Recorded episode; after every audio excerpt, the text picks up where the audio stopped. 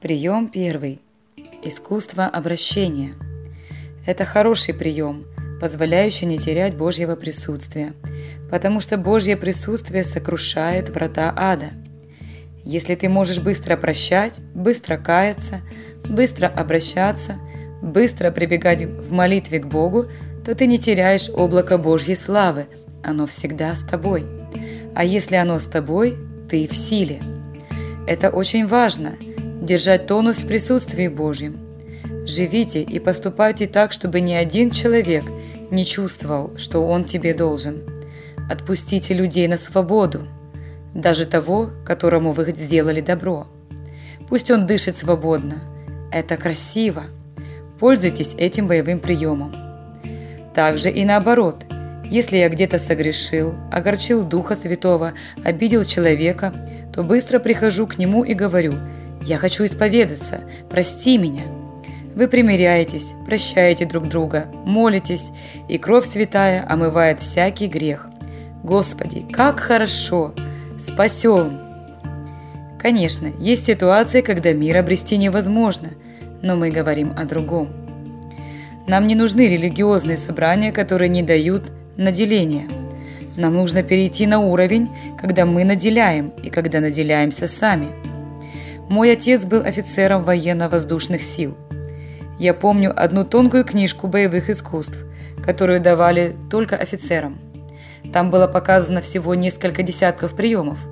Оказывается, не надо иметь много сил и особой физической подготовки, чтобы за доли секунды сокрушить противника. И в духовном мире есть такие боевые искусства. Я верю, что апостол Павел обладал ими, когда изгонял беса из служанки роды, когда пользовался определенной терминологией, чтобы сохранять благодать, когда применял приемы смирения. Господь говорит пророку, если ты обратишься, я восставлю тебя. То есть практически нужно распять свою душу и прекратить жалеть себя – если ты перестанешь быть таким сентиментальным, чтобы нагнетать неделями свою обиду, то быстро восстановишься. Нам нужно научиться быстро обращаться. Эта способность к обращению называется прибегать к Господу. Писание говорит, что когда Давид прибегал к Богу, то Господь Саваоф был с ним. Самым большим ябедой в мире был Давид. Он на все жаловался Богу, не человеку что ему плохо, что ему слезно, что его обидели, что от него требуют то, что он не забирал. Даже что ему радостно, все равно жаловался. Он все рассказывал. Порой мы носим с собой такой груз. Давид однажды был в сезоне. Когда я молчал, обветшали кости мои. Он тоже на что-то надулся и молчал, и кости его обветшали, то есть его дух пришел в ущерб. Кости – это символ духа.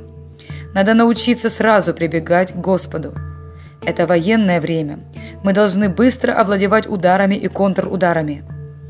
Помните, как тяжело было Нафану обратиться?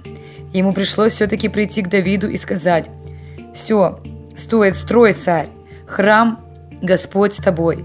Господь повелел ему вернуться и высвободить это послание, понимаете? То есть была у Нафана пророческая гордость. Он только что высвободил слово, но Бог повелел, и надо было пойти и сказать иное. Так говорит Господь.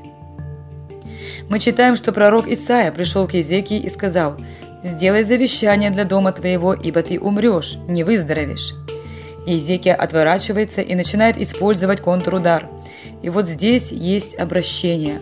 «О Господи, вспомни, что я ходил пред лицом Твоим верно и с преданным Тебе сердцем и делал угодное в очах Твоих. Заплакал Езекия сильно. Исайя поворачивается, идет обратно и говорит, «Так говорит Господь, вот тебе еще 15 лет». Это пророческое послушание пророков, быстрота. Мы должны быстро обращаться. Пророки могли менять высвобожденное слово, потому что Господь менял их слово. Вы понимаете, какое смирение и послушание Господу нужно?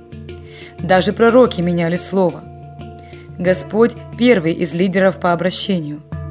Моисею он говорит «погублю», а потом «помилую». Это очень серьезно. Мы должны быть гибкими и быстро обращаться. Мы также читаем о Савле, который при встрече с Господом Иисусом говорит «Что повелишь мне делать?» Обращение было заложено в его духе. Павел двигался таким же образом весь свой путь. Он стоял в молитве до тех пор, пока не получал направления. Так было у апостолов. Намереваются идти в одном направлении, но молятся и получают другое. Немедленно они полностью меняют маршрут и двигаются в противоположном, потому что обратились обращением к Господу.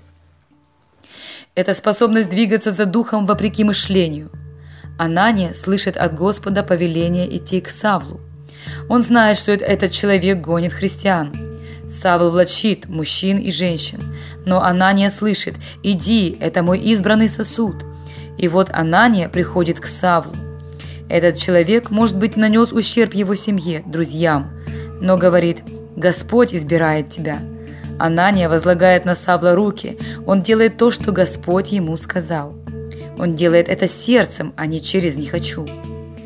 Вот эта способность обращаться через свой дух.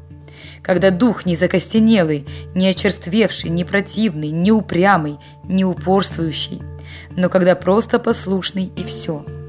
Если мы хотим настоящих знамений, чудес, мы должны научиться прибегать к Господу. Не затягивать с приходом, вот наконец-то решился. Но что бы ни случилось, сразу к нему.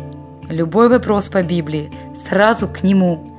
Если ты обратишься, то будешь как его уста.